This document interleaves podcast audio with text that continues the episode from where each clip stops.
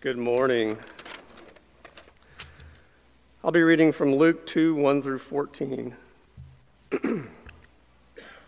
At the time, the Roman Emperor Augustus decreed that a census should be taken throughout the Roman Empire. This was the first census taken when Quirinius was governor of Syria. All returned to their own ancestral towns to register for this census. And because Joseph was a descendant of King David, he had to go to Bethlehem in Judea, David's ancient home. He traveled there from the village of Nazareth in Galilee.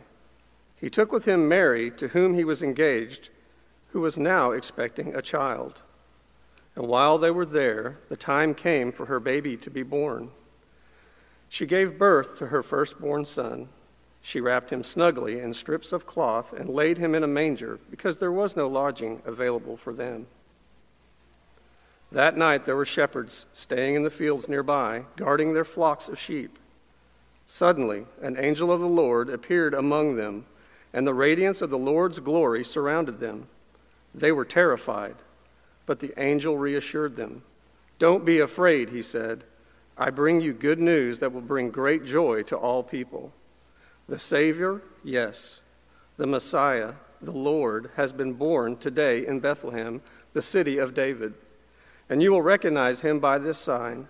You will find a baby wrapped in snugly in strips of cloth lying in a manger. Suddenly the angel was joined by a vast host of others, the armies of heaven, praising God and saying, Glory to God in highest heaven, and peace on earth to those whom God is pleased.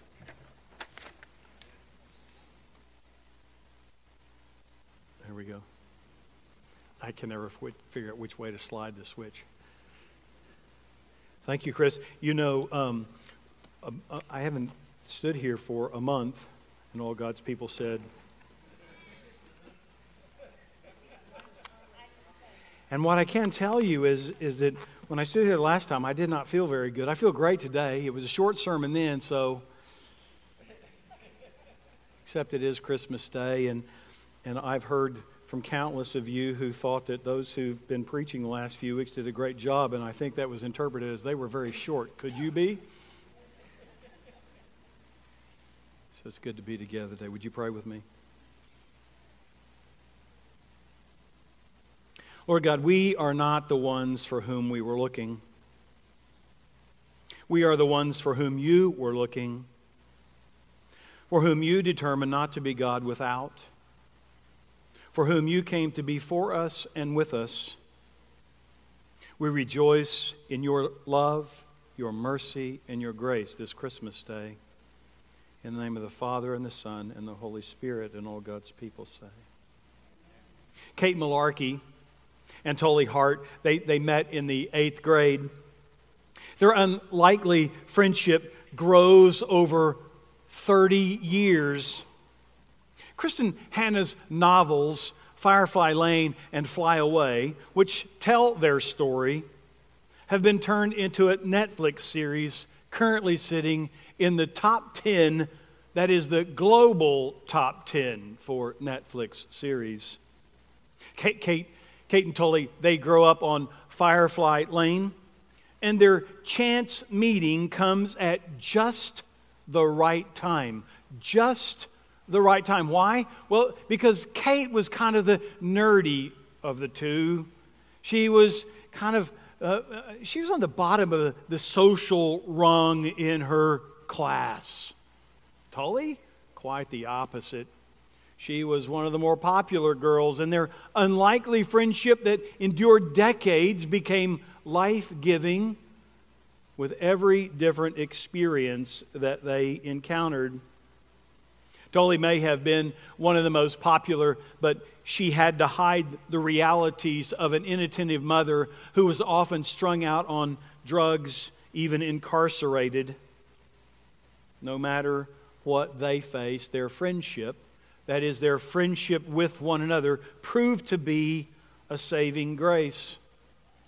In one instance, as they had gotten older, nearing their 40s, very young, I say, Tully intended to have a celebration of freedom. Fireworks, a, a big to do. And it was up to Kate to put it on, and they were going to celebrate.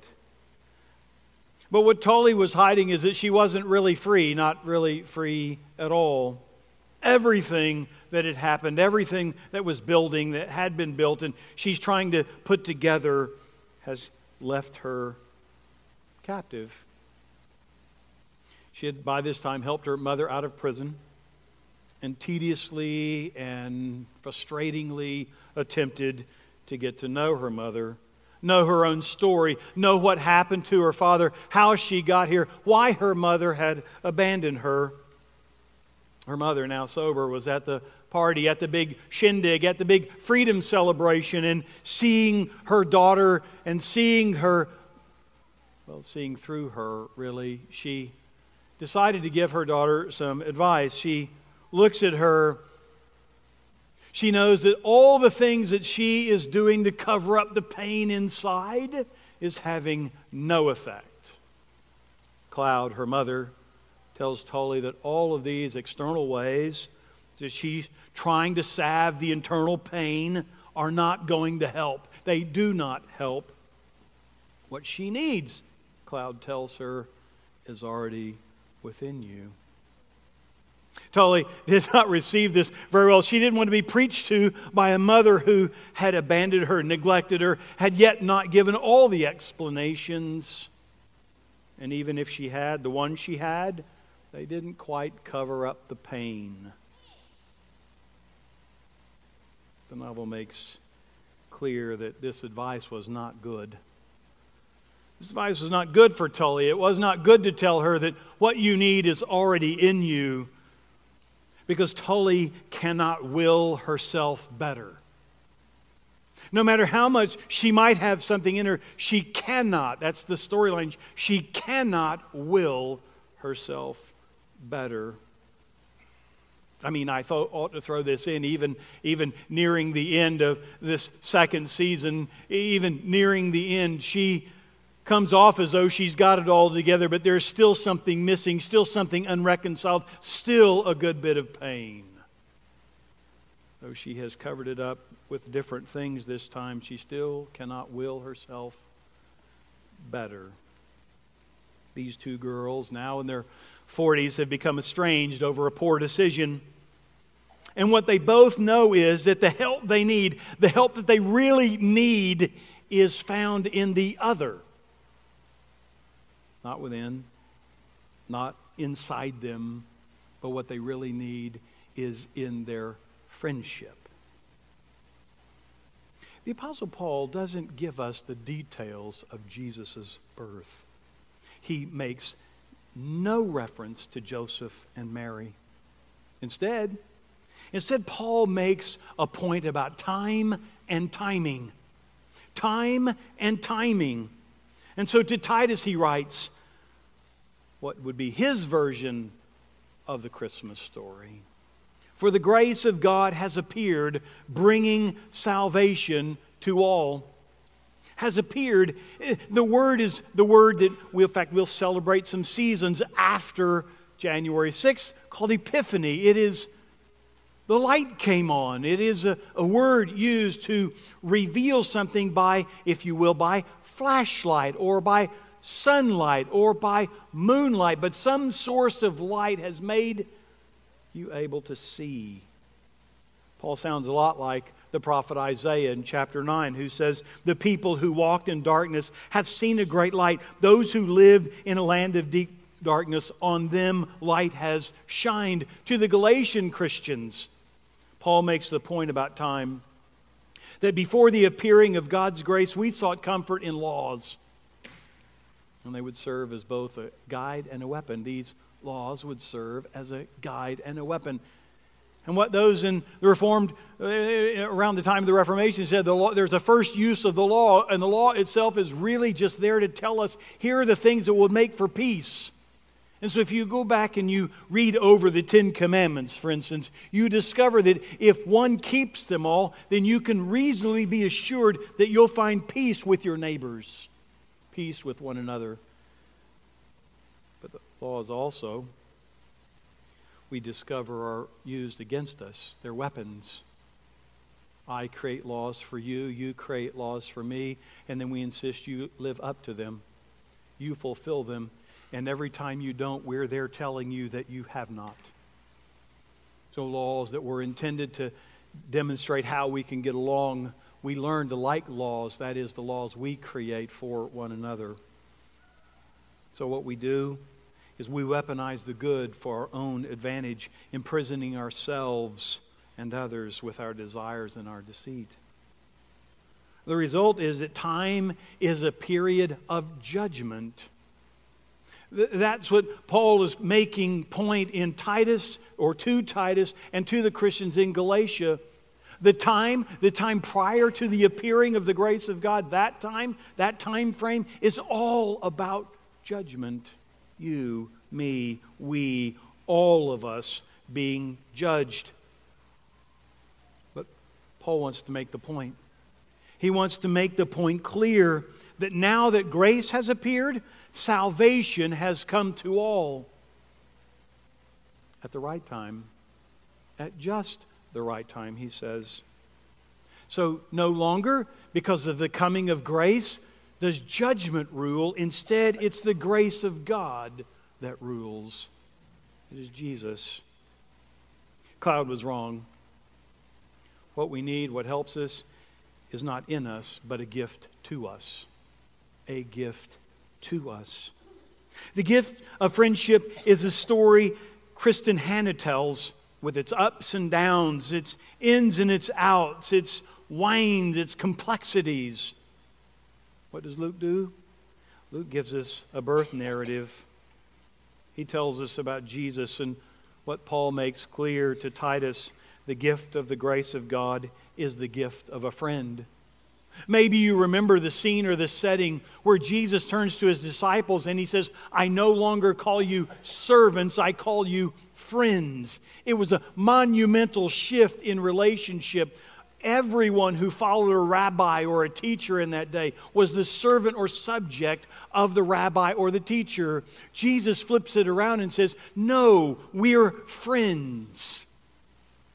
And the friendship that resulted changed the lives of the disciples, opened them, them up to great possibilities. Whatever needed healing was healed in that relationship. And here we have it. Chris read it. We have these shepherds working out in the fields. Like Kate, they were on the lower rung of the social order. And for them, they had learned that out of sight was out of mind. They couldn't be ridiculed, they, they couldn't be made sport of, they, they didn't have to endure embarrassment. So they remained in the fields, far away. Yep, they might have stunk a little bit, but they were free from the ongoing judgments of the powerful. And even at that, they found no freedom in that because they were suffering exclusion. They had not been included.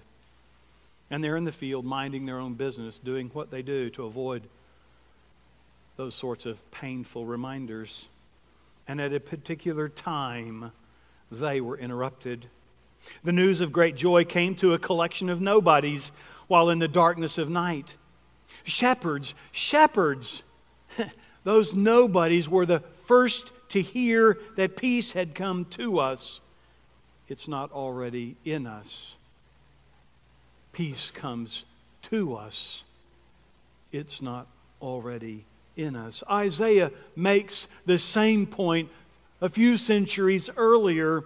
The light had come to those in darkness, and rather than judgment, God would be for them wonderful counselor, mighty God, everlasting Father, Prince of Peace. Even more, Isaiah said, the time would change his authority shall grow continually, and there shall be endless peace for the throne of David and his kingdom. He will establish and uphold it with justice and with righteousness from this time on and forevermore.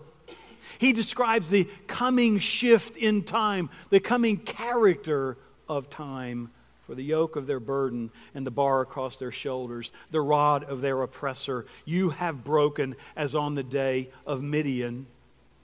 For all the boots of tramping warriors and all the garments rolled in blood shall be burned as fuel for the fire, he preached. We look at our world and apart from the good news. The good news was heard on that day. That day in the city of David, a Savior, a Messiah, the Lord was born. All we can see is the darkness around us. Let me say that again. Apart from the good news heard that day that we hear hopefully every week, that we remind ourselves on Christmas Day, apart from that good news, we look around and all we see is darkness. I don't know if you're much in for memes. You know those cute sayings that show up on social media from time to time? Some are pretty ridiculous, but some really good from on occasion. And there's one who gets the point better. We could look around the world and say, man, look at what things have come to. Or, or we could look at the gift of God and say, look at what has come into the world. It's a change in perspective. It's an understanding of a shift in time. It may not yet be complete, but it is different. And so we could succumb to all the pessimism that is at work in the world and say, look at what the world has come to. But we don't look with optimism either because that's internal. What we look at is through the good news. It says, look at the gift that has come. Look at what God has given to the world. You do know that the first Christians celebrated Easter first.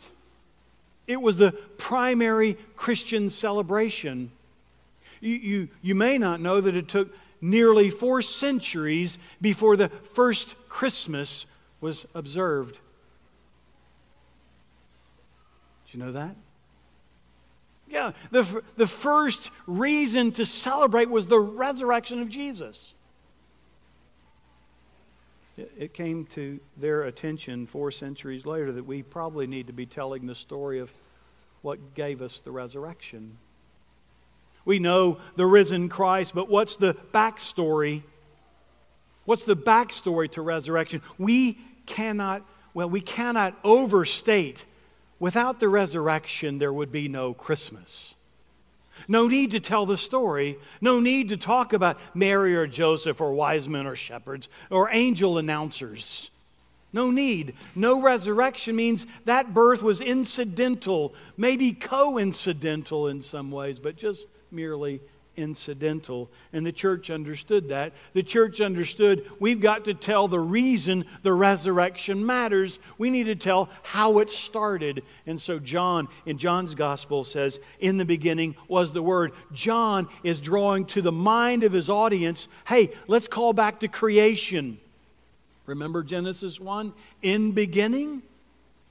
It's not in the beginning, it's in beginning. The is absent. Same as in John. There is no in the beginning, it's in beginning. You and I worry about when the beginning was, and all we need to really pay attention to is there was a beginning. In beginning, whenever it was, wherever it was, and how it was, in beginning was the Word, John says. Christmas story for John is that God and Jesus Christ took on our flesh. The Word became flesh. That's John's Christmas story. We've got Matthew's Christmas account, we've got Luke's Christmas account. Mark doesn't have one, doesn't even attempt it. John shrouds his Christmas story in the word made flesh. And the word flesh? The word flesh is rarely, if ever, used in any positive way in the New Testament. The flesh is always our nemesis, it's always our adversary, it's always our opponent. So, what in the world is John getting at when John says, and the Word became flesh? What he's saying is that Jesus took up our flesh that needed to be healed. He took up us, our flesh, and in his faithful living, he healed the very human Jesus healed. By his life, he healed what had become our own darkness. And resisting the healing, we killed him. Resisting the healing, we killed him. Just before that Fourth of July celebration, Tully had gone out and she had bought her mother a brand new car. I don't know what it translates in the 90s to the 2020s, but it was a $57,000 car. Candy apple red sports car. I'd have taken the keys. In fact, I dare say if someone had come to you this morning and on your way out handed you a set of keys, and there were however many drivers we have here, and they offered you a $57,000 candy apple red sports car, you would take the keys. I would take the keys. We all would take the keys. She gave her mother the keys, handed her the keys, and she says, What is this? Well, I got you a car. I like taking the bus. I don't mind walking. At every turn, at every argument Tully made to give the gift to her mother, her mother resisted. Cloud said no. What's the next thing you do? Well, you go to your best friend. Kate. And you say, Kate, here you go. Here are the keys. And Kate said, I couldn't take that. That's too much. I, I couldn't do that. I, I couldn't take it one by one. They declined the gift. Stuck with the gift, it ended up being the one thing in the story, the one thing in the story that represents her poor decisions, creating the rupture in her friendship of over 30 years with Kate. We'll have to wait until next summer to find out if they reconcile. Seven episodes to come in June of 2023. Thus is the fate of your anticipation. But we don't have to wait. We don't have to wait to find out what happened when we turned down the gift of God's self given to us in Jesus the Christ. We don't have to wait to see what will happen when we said no to the God who gave himself to us. We don't have to wait because three days later, after killing him, after resisting the gift, God gave the gift to us anyway. We don't have to wait. You don't have to wait. We already know that despite our protests and our resistance, God gave God's self back to us. That's the gift. The resurrection of Jesus, who suffered and died because he was not the gift we wanted, but was and is the gift we need. And now, no longer under our own judgments and the judgment of others, we hear the good news again today. Don't be afraid. I am bringing you good news of great joy for all people. To you is born this day in the city of David a Savior who is Messiah the Lord. What do we say today? Receive the gift. Receive the gift. For in Jesus Christ, God gives us God's self in time now with us so that we may say, Look what has come into the world. Not look at what the world has come to, but look at what has come into the world. And what has come into the world? The gift of the full absolution of all of our sins, the cancellation of condemnation, and the God with us, the God who has determined himself not to be God without you, without us. Would you pray with me?